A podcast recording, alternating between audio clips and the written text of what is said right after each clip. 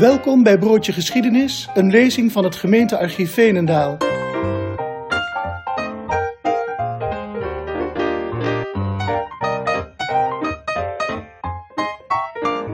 Dit is een opname van Broodje Geschiedenis van 31 januari 2023. Gert Groenleer sprak hierbij over de ramp van 1953, welke rol Veenendaal heeft gespeeld in hulpverlening en de verhalen van zijn familie over de ramp.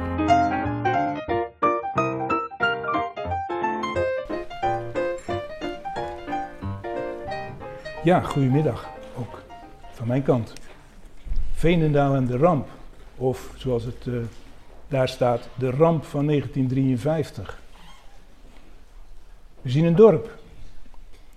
Een dorp in het water. Nou, in 1953 waren er heel veel dorpen die in het water stonden. Misschien, we weten het niet zeker, maar het zou een dorp in Zeeland kunnen zijn. Maar je moet je niet vergissen. Vaak hoor je van uh, de ramp dat het uh, een Zeeuwse aangelegenheid is geweest. De Zeeuwse ramp, zo wordt, wordt het ook wel genoemd. Maar dat is toch maar betrekkelijk. Want de ramp die trof ook, je ziet het hier op de kaart, andere gebieden dan Zeeland, Zuid-Holland, Noord-Brabant, Engeland, België. En een tijdje terug waren wij, uh, mijn vrouw en ik, op Texel op vakantie. En jawel, daar zijn ook mensen verdronken. Daar vonden we ook stenen op een begraafplaats die herinnerden aan de watersnoodramp van 1953. Dit is de kaart bij de nationale uitgave De Ramp. Daar komen we straks ook nog even op terug qua omslag. Elk kruisje staat voor 10 slachtoffers. En helemaal bovenaan, dat kleine groene vlekje, dat is een overstroming bij de Hollandse IJssel. En daar is iets heel bijzonders gebeurd. Daar heeft een schipper zijn boot in een gat in de dijk gevaren en zo een groot gedeelte van de provincie Zuid-Holland voor overstroming behoed. Dit plaatje heb ik erbij gedaan, ja, om inderdaad toch, toch eens duidelijk te maken, al dat groen, dat, dat, dat, dat, dat stond onder water. En dat was niet alleen in Zeeland het geval, Kijk, op Walcheren viel dat nog best mee. Op Zuid-Beveland ook, behalve Kruiningen. Zuid-Vlaanderen is ook niet zoveel gebeurd. Maar Tolen, Sint-Philipsland en Schouwen-Duiveland, ja, dat zijn uh, rampeilanden geweest. Het waren allemaal nog eilanden hè, toen. Maar daarboven, boven Schouwen, daar ligt Goede Overflakke. En u ziet ook dat dat praktisch helemaal onder water heeft gestaan.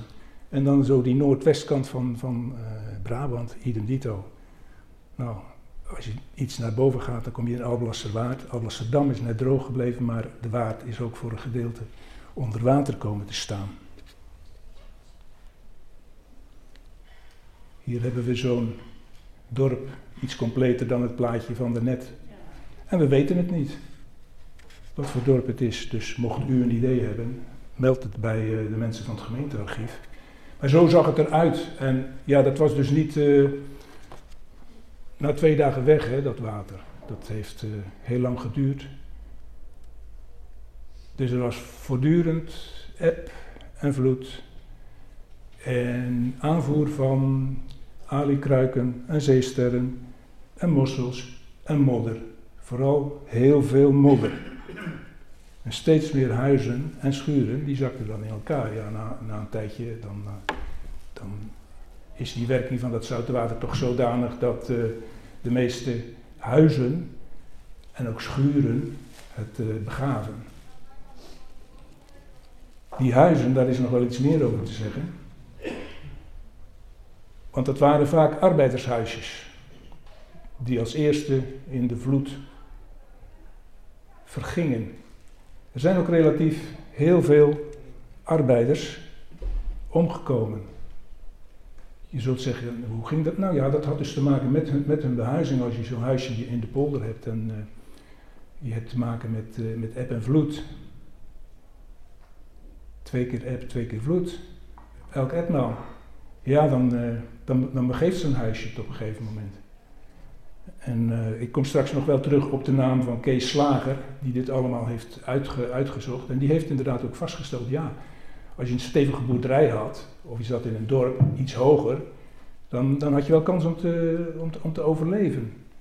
Maar al die arbeidershuisjes ook in de polder, nou, die gingen er als eerste aan.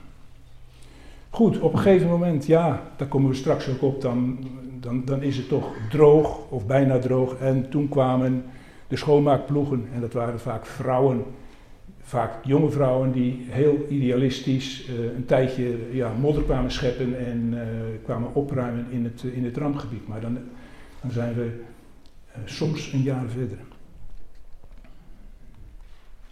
Ja, hulpverlening. Hulpverlening in velelei vormen en uit binnen- en buitenland. Dit is een Zierikzee. Ik weet niet precies wie het zijn, maar er wordt in elk geval een vrouw geholpen door militairen. Ik heb zelf in Zierikzee gewoond. Ik was één jaar toen de ramp plaatsvond, dus dat is, dat is even een ander verhaal. Maar later ben ik in Zierikzee gekomen en hadden we een huisje in de Lange Sint-Janstraat. En er zat zout in de muren. En dat was voor mij iets nieuws. Mijn dorp was uh, droog gebleven. Daar vertel ik straks ook nog iets over. En uh, in het huisje waar we kwamen te wonen, mijn vrouw en ik, daar zat zout in de muren. Maar niet alleen daar, in het stadhuis, waar ik werkzaam was, ook weer in het archief, er zat ook zout. Ze hebben van alles geprobeerd om dat uh, zout eruit te halen of weg te krijgen. En dat is, dat is Volgens mij, volgens mij werkt het nog steeds. Kun je nagaan wat voor, wat voor uh, invloed zo'n zo'n ramp heeft. Goed, je kon verdrinken, maar er waren ook een heleboel mensen die hadden ja, materiële schade.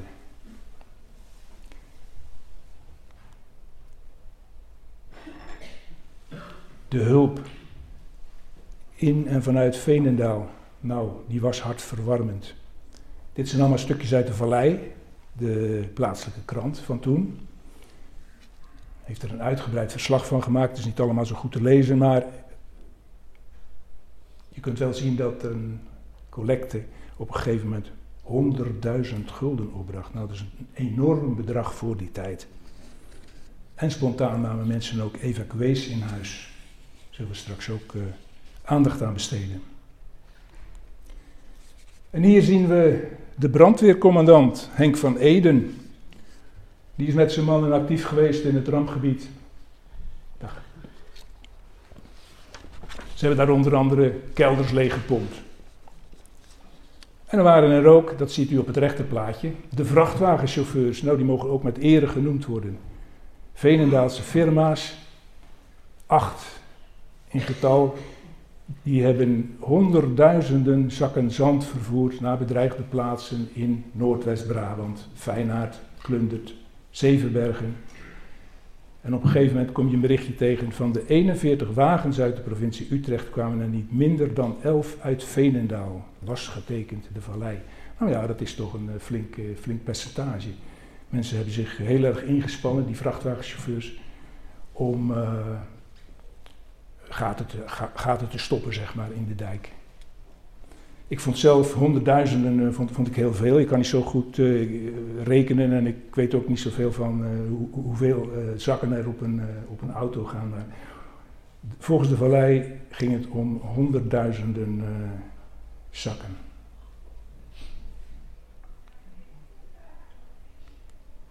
Ja.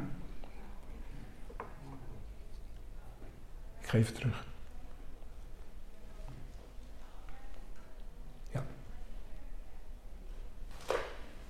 De watersnood die zette ook Veenendaal volop aan het werk. En al meteen werden er 368 evacuees opgevangen. En ja, misschien, dat zou heel goed kunnen, hebben die uh, mensen nog wel eens teruggedacht aan het jaar 1855, want ik weet niet of u zich dat herinnert of weet uit, uit bronnen. Toen is Veenendaal zelf ook helemaal onder water komen te staan. En als ik me niet vergis, zijn er toen elf mensen verdronken. Dus het kan best ook een soort, een soort, een soort herinnering nog zijn aan de eigen uh, misère van, van grootmoeders of grootvaders uh, in 1855. Hier zien we op 6 februari 1953 bij hoogwater, dat kun je duidelijk zien, een vrachtboot met evacuees in de haven van Zierik, van, niet van Zierikzee, van Brouwershaven. Uh, voor mij staan er diverse bekenden op. En het ja, leuke, of leuke, het, mooie is dat er verschillende van die mensen in Veenendaal terechtgekomen zijn als evacuee.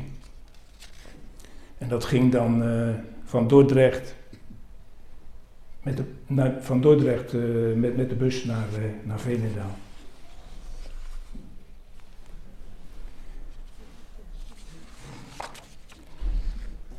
En dan, dan werden ze geregistreerd. Dan kwamen ze bij het Witte Kerkje op de markt en dan moesten ze een naam noemen en dan werden ze opgeschreven. En dan werden de vluchtelingen ook verdeeld over gastgezinnen.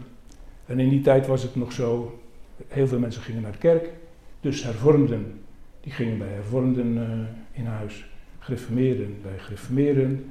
Katholieken waren er niet zoveel, maar als ze er waren, dan gingen ze liefst naar een uh, katholiek huis. En dat ging allemaal heel, heel goed. Waren, waren plekken, plekken te over. Er hadden nog veel meer mensen opgevangen kunnen worden. Maar goed, dat, dat, dat hoefde dan niet. En waarom staat dit plaatje hier geprojecteerd? Nou, veel mensen in de zaal die zullen al wel gezien hebben. Dit is het gebouw Solafide aan de Eikelaan. En het plaatje heb ik gekozen omdat rechts in de kleine zaal de evacuees thee en koffie dronken. Ze konden naar kranten lezen, ze konden naar de radio luisteren, de kinderen konden ze spelletjes doen en de mannen die kregen er hun sigaar, zoals dat in die tijd de gewoonte was.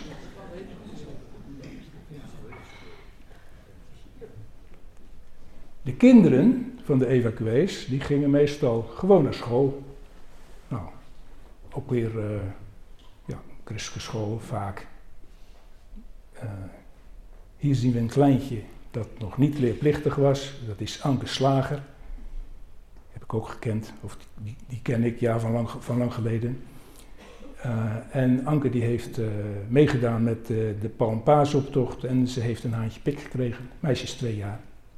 Dus als een evacueetje uit, uit Brouwershaven, terechtgekomen in, in Veenendaal en verzorgd daar. Ze zaten in het, uh, in het gebouw van de Ulo van Tomes, deze familie Slager. Nog een familie, dit is de familie van der Wekken. En die kwam uit de landelijke gemeente Duivendijken op Schouwen.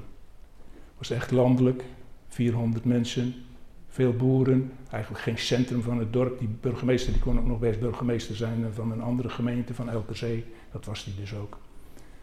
Maar dit is de familie uh, van der Wekken. De vader, dat was Leen. De moeder was Jans. Een nicht van mijn moeder, trouwens. En vier kinderen. En aangezien die mensen gereformeerd vrijgemaakt werden, werden ze netjes bij gereformeerd vrijgemaakte mensen ondergebracht. Aan de Middellaan. Daar woonden de familie Brans, de familie Mollema en de familie Voerman. En die waren van dezelfde kerk. En elk adres heeft twee uh, evacuees van de familie van de Wekken opgevangen. En die hadden dan onderling contact natuurlijk en die zwaaiden eens naar elkaar, want dat was in de buurt. En die speelden samen, die voetballen. En wat uh, van der Wekken als eerste deed, dat was uh, spitten, want daar was, was hij goed in natuurlijk. Dus die ging de hele tuin om, om, omspitten op zijn evacuatieadres. En ja,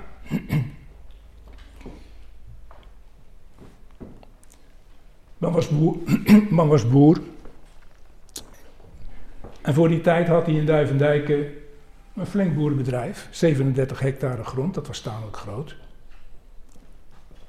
En hier zien we wat de werking van dat zoute water heeft gedaan in de loop van de tijd. Links zie je die, nou toch wel kapitale schuur van uh, Van der Wekken, vastgebouwd aan het huis. Rechtsboven zie je hem ook, maar dan staat hij in het water. En rechtsonder zie je wat er na maanden van overbleef. Want ja, zolang zo'n polder niet, niet, niet, droog was, dan had je nogmaals twee keer eb en twee keer vloed per 24 uur. Met allerlei uh, troep erbij. Dus ja, dat zoute water, dat deed, dat, deed, dat deed zijn werk wel. Wat hij altijd, of wat, wat hij verschillende keren gedaan heeft, Van der Wekken, dat is terug, terug naar het rampgebied. Dat was niet makkelijk, dan had hij allerlei pasjes nodig, maar dat had hij ervoor over, want dan wilde hij naar zijn, naar zijn werktuigen toe. Daar was hij natuurlijk zuinig op en hij wilde ook wel zien of er nog iets van die, iets van die boerderij overgebleven was en misschien kon hij dan nog iets, iets kostbaars meenemen. Op een gegeven moment stonden al die, uh, die werktuigen die stonden op de markt in Brouwershaven, er zijn ook foto's van. En uh, ja, zout water en, uh, en, en, en, landbouwmachines, ja, dat, dat, dat is niet echt gezond voor die machines. Maar hij was dus benieuwd van ja, hoe, het, hoe, het, hoe het thuis was. Daar verlangde hij ook naar, dus hij had er die reis voor over. En uiteindelijk kon de familie dan terug naar, uh, naar Duivendijken. En dan kregen ze noodwoning. Maar dat was geen succes, want ja, hij was veel meer vrijheid gewend. Hij was, hij was zijn eigen huis gewend. Het zijn bedrijf, de schuur, de beesten. Ja, dat was er allemaal niet meer. Dus een paar jaar later, ik meen dat het in 56 was, is de familie van der Wekken verhuisd naar de Noordoostpolder. Met een van de familieleden, Adrie, rechts op de dia, wisselen we nog altijd nieuwjaarskaarten uit. Maar is 80 inmiddels, iets in die buurt. Ja. Oh, ik uh, moet even de andere kant op. Ja. Ook weer familie. Het, ergste was het toch wel in. Uh, Nieuwerkerk en Ouwerkerk. Eerst Ouwerkerk, dan Nieuwerkerk, wat, wat de polters betreft. Dit is een foto uit 1946. Komt uit het album van mijn moeder. En we zien vier generaties van Damme. Mijn moeder was Maria van Damme. We zien vier generaties van Damme bij de boerderij in Ouwerkerk. Rechts, dat is mijn overgrootvader, geboren in 1862. Links, dat was een neef van mijn moeder, nee, een oom, moet ik zeggen. En in, het midden. En links, de man met het, uh, met het jongetje op zijn arm, dat was uh, een neef. En dat ventje is een achterneefje. En die laatste twee die hebben de ramp niet overleefd. Maar hoe ging dat vroeger? Mijn moeder praatte daar niet over. Daar ben ik pas eigenlijk veel later achtergekomen, me bewust van geraakt. Van hé, hey, in onze familie zijn ook mensen verdronken. Ja, en pas later heb ik dat een beetje begrepen. Wij woonden op Noord-Beveland. Mijn moeder kwam van Schouwen. En dan gingen we wel eens op, uh, op bezoek. Bij ooms op de boerderij. Een andere boerderij, andere ooms weer. En uh, wat zag je dan? Een verschil met Noord-Beveland. Het was hartstikke kaal op Schouwen. En modderig. En ze waren er bezig met het maken van sloten en uh, kwamen nieuwe boerderijen. En dat soort, dat soort dingen meer. Gips op het land, ja, dat zag je ook gips. Want dat moest dan de, het zout onttrekken aan de bodem. Want, want ja, met, met, met, uh, met zoute landbouwgrond uh, kunnen boeren niet zoveel. Dus toen heb ik eigenlijk ook ja, meer begrepen later. Niet in het begin, omdat er een soort zwijgplicht was. Mijn moeder kon er niet over praten.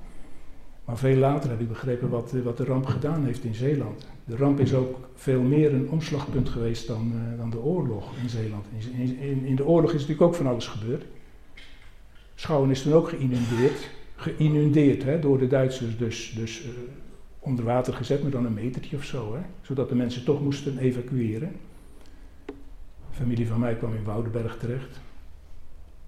Dat was 44, maar in 53 zijn ze weer daar geweest. En dat was voor de ramp. En de ramp heeft toch uiteindelijk veel meer, ook ten kwade, aangericht op Schouwen-Duiveland dan, uh, dan de oorlog.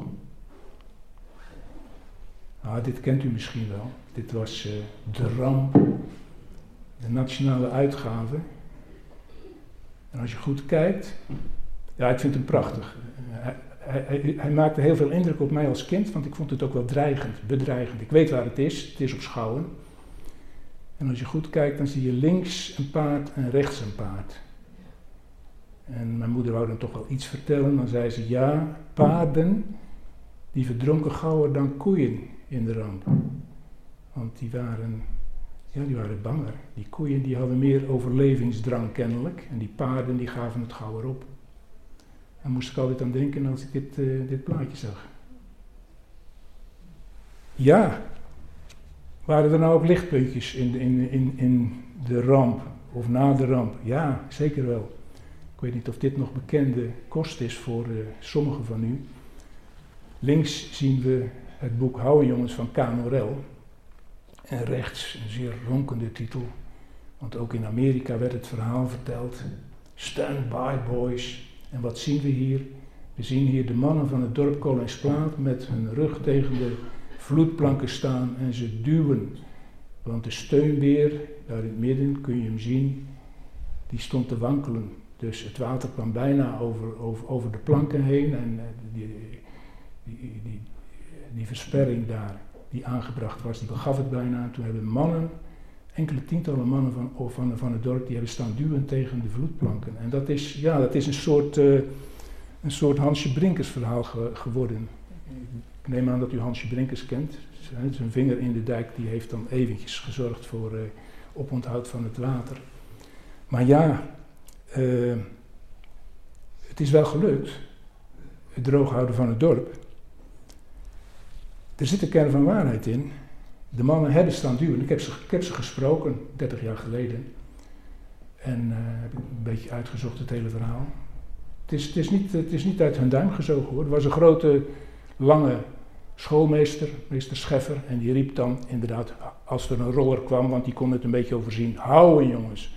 Nou, er was ook een dorpshistorica, mevrouw Toos de Pre, en die vertelde, nee, ze riepen, men kunnen houden, we kunnen naar. Nou goed, daar, daarover was al verschil van mening. Um, uiteindelijk zijn het niet zozeer de mannen geweest die het dorp gered hebben, als wel twee andere factoren die een rol speelden. Er lagen uh, vrachtschepen in, uh, in de haven van Koningsplaat en die werden opgetild op een gegeven moment. Zo hoog gingen die golven. En eentje die kwam er precies voor die coupure, voor die bedreigde doorgang te liggen. En dat, dat heeft de redding van Koningsplaat voor een deel uh, bewerkstelligd. Was een, was een soort golfbreker. En dan was er nog iets anders. Het was in de rampnacht van 31 januari op 1 februari, ik denk dat het een uur of vier was. Toen brak de dijk bij de polder Schouwen, bij de Schelphoek. En wat doet water als het uh, ja, erg, ergens naar beneden kan? Ja, dan krijg je de, wet van de communicerende vaten. Dus dat is, dat is ook een reden geweest dat, dat Koningsplaat gered is. Want in, in, ineens zakte zakte het water. En later hebben ze gezegd, oh, dat was, uh, dat was bij de Schelphoek toen, toen de dijk op Schouwen doorbrak. Toen trad de wet van de communicerende vaten in werking. Maar niettemin, ze hebben, ze hebben daar gestaan. En uh, ze hebben ja, in zekere zin het dorp gered. Kees Slager, de man van, van de ramp, die veel uh, boeken geschreven heeft over, uh, over, over de ramp, kom ik straks ook nog op. Die relativeert het een beetje, die zegt van ja, het is in Bruinisse ook zo gegaan bijna. En in nog, nog weer andere, andere plaatsen. En ik heb ook iemand gevraagd, een techneut, van uh, reken nou eens uit hoeveel water had er nou gestaan dan in het dorp. Ja, in de voorstraat uh, een meter en in de achterstraten uh, 60 centimeter of zo.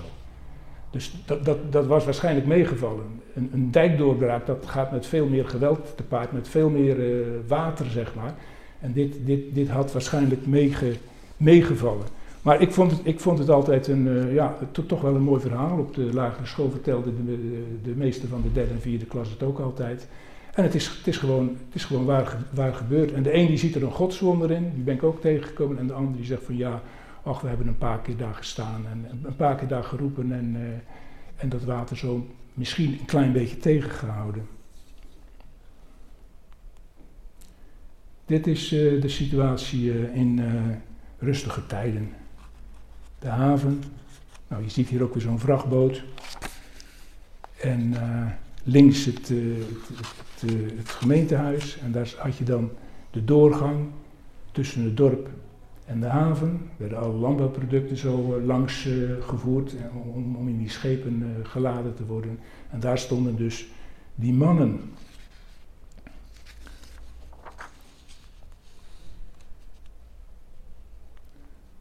Ja, nou, en 30 jaar geleden hebben we een comité opgericht in Koningsplaat. Een, kunstenaar benaderd en die heeft er een, een monument van gemaakt. Links zie je het dorp, rechts heb je de haven, die staat er bijna niet op. Op de achtergrond het oude gemeentehuis en vooraan de hand. Nee, ik moet het anders, anders zeggen. Ja, de hand die de golf keert. Zo, dat, dat, is, dat is de juiste naam. En dan links zie je die, uh, ja, die coupure, zeg maar. Daar zie je drie uh, obstakels staan. Daar, uh, waren dan die vloedplanken in aangebracht. En daar hebben dus die mannen staan duwen. En hier zie je een vrolijker plaatje. Het is, het is zomer. De, achter, de achtergrond als, als daar, daar, heb je de Oosterschelde, dus het is naar het oosten. En nog steeds staat dat monument daar zo nu en dan krijgt het een likje verf. Ja, ja voor, voor mij was de ramp dus veel minder spannend en uh, minder, minder aansprekend dan de oorlog. Ik denk dat dat voor veel leeftijdgenoten was, maar dat is wel veranderd in 1993. En daar heeft Kees Slager, de, de journalist, die veel uh, over de ramp gepubliceerd heeft, heel veel aan bijgedragen. De ramp. Zijn boek verscheen in uh, november 92 en het was een, ja, om zo te zeggen, een bestseller. Hij had gewoon 200 mensen opgezocht uit allerlei ja, groepen en die had hij hun, verhaal laten doen. Een veerschipper, uh, een boer, arbeiders, mensen van, uh, van de inzamelingen, want er werden natuurlijk ook goederen ingezameld en uitgedeeld. En nou, hij is best kritisch, nog steeds. Hij is in de tachtig, hij publiceert nog steeds, ook over de ramp en over de eilanden. Maar uh, ja, er zijn natuurlijk ook een heleboel dingen goed gegaan. Men, men, mensen hebben zich ingezet bij de, de wederopbouw enzovoort. En dit is deze foto rechts, 1993. Ik weet niet of u haar herkent, maar het is uh, onze toenmalige koningin Beatrix. Die staat bij de caissons van Ouwerkerk en die heeft er net een krans opgehangen. En eigenlijk pas door dat boek en ook door die komst van die koningin, want zij bezocht eerst Nieuwerkerk en toen Ouwerkerk, de zwaar, zwaarst getroffen uh, dorpen van het, uh, van het rampgebied, op oude tongen na misschien, maar daar is ze tien jaar later naartoe gegaan. Goedeover Vlakke, Zuid-Holland. Ze kwam in 1993 uh, in, uh, in Zeeland. En dat, dat, dat, dat, heeft mij eigenlijk ook, ik zat hem in die archieven en elk dorp had wel een, uh, herdenking. Dus ik ben in Drijschool geweest, kan ik me herinneren. Misschien Brouwershaven, in elk geval Kerkwerven, daar was ik ook. En Zierikzee. Dus dan, ja, dan, dan, dan leer je ook veel bij. Ik was toen nou, net nog geen 40, maar toen ging voor mij eigenlijk pas het boek van de ramp open. Door, ja, kwam dat door Beatrix. Ja, de, de nationale herdenking vond plaats in Nieuwerkerk en Ouwerkerk. Dus dat heeft zeker een rol gespeeld. En het boek van, van Kees Slager heeft uh, zeker ook uh, veel invloed gehad. Ja, in Ouwerkerk staat nu het Watersnoodmuseum. Daar kom ik straks nog even op terug, in de caissons. En dit is een tekst uit het Watersnoodmuseum. Het water kwam met donderend geweld, alles meesleurend, alles vernielend, alles vernietigend. Ja, het is heel indrukwekkend om daar te lopen. We hebben het gedaan met de vrijwilligers van het gemeentearchief in 2016. het meest indrukwekkend, ik kan me herinneren dat ik niet de enige was die daar gestaan heeft bij die stroom. Er is, er is een, ja, een elektronische stroom gestuurd door een computer en ik zie nu dat hij, dat, hij, dat hij het ook doet. Bij mij thuis deed hij het niet zo goed. Maar hier zie je de, de 1836 namen van de rampslachtoffers voorbij komen, letterlijk. En dat, uh, dat gaat maar door. Ja. Zo ziet het er van buitenuit. Vier caissons en die hebben nog een rol gespeeld uh, in 1944 bij uh, Normandië, de landing van de geallieerden. Daar zijn ze gebruikt. En ja, die lagen ergens, ik weet niet precies waar of ze daar nog lagen, ik dacht het wel. Die zijn uh, nou niet ingevlogen, want het kan niet. Het zijn betonnen bakbe bakbeesten, het zijn er vier. En die hebben het laatste dijkgat van de polder De Vier Bannen bij Ouwerkerk gedicht. En dat was op 6. Dat was van 6 op 7 november in die nacht. En dat werd dan door de radio uitgezonden en dat, nou ja, dat was iets. Ze liggen niet helemaal uh, mooi in één lijn. Het is een beetje rommelig. Ze liggen ook een beetje schots en scheef. Maar daar wordt dus het, het Watersnoodmuseum nu uh, gevonden. Ja, dus het heeft een, mooie, een hele mooie stemming gekregen.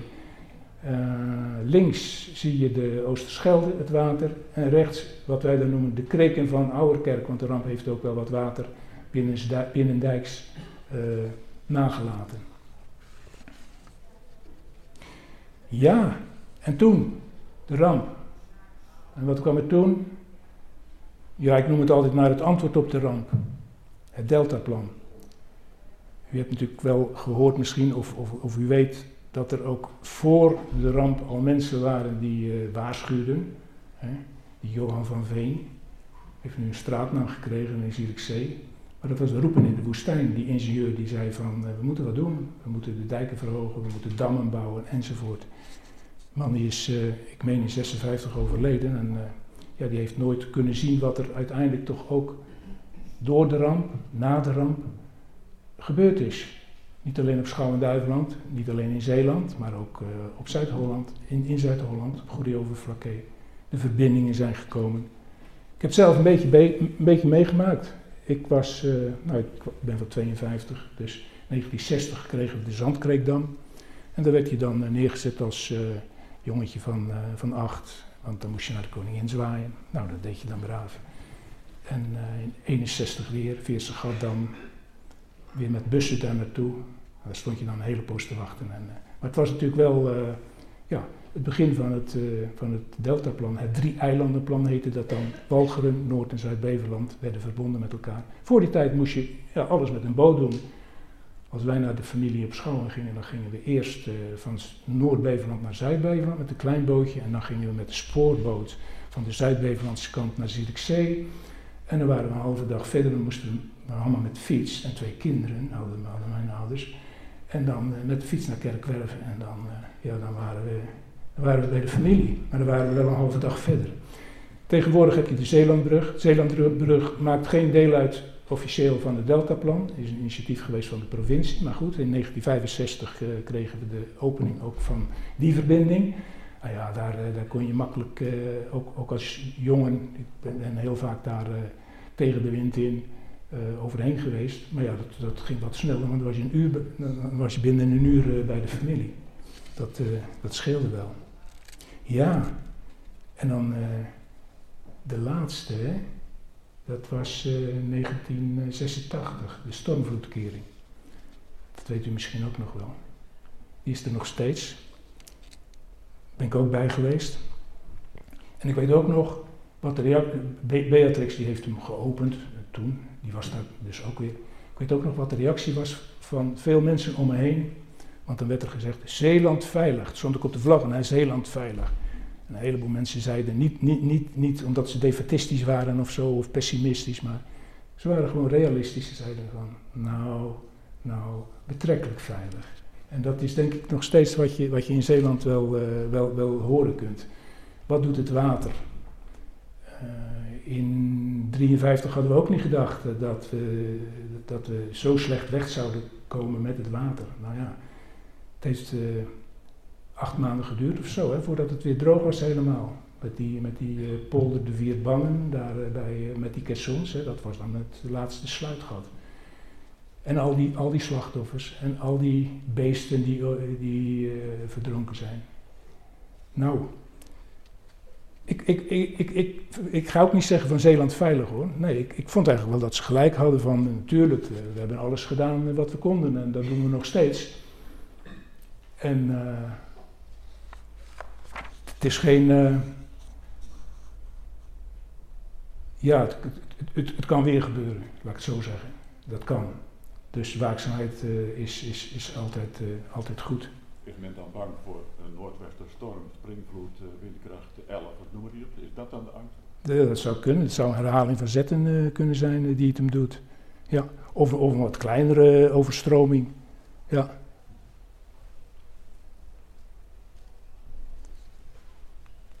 Goed. Ik denk, ik kijk even naar Janneke. Het is een beetje tijd, denk ik, hè. Maar ik, ik, ik ga nog één, nog één ding doen, en dat is uh, een gedicht voordragen van uh, Gerrit Achterberg. En dan uh, eindigen we daarmee. Watersnood. Beelden van Zatkin stonden moeders daar, baby's, boven de springvloed uit te beuren. Zonen zagen hun vaders medesleuren. Wat wordt een ouder in je handen zwaar? De schuren van de boerderijen scheuren. Ratten en mensen klommen door elkaar. Een kind zat om haar dode pop te zeuren en was het ogenblikkelijk zelf nog maar. Het water steeg tegen het vee omhoog.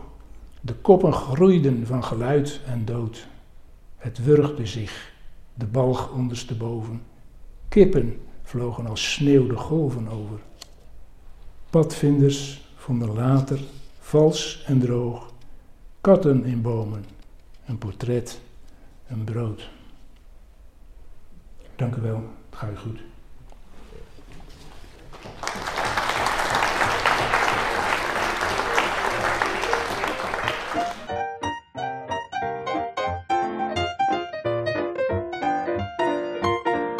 Bedankt voor het luisteren. Wil je meer ontdekken over de geschiedenis van Veenendaal? Ga naar gemeentearchief.veenendaal.nl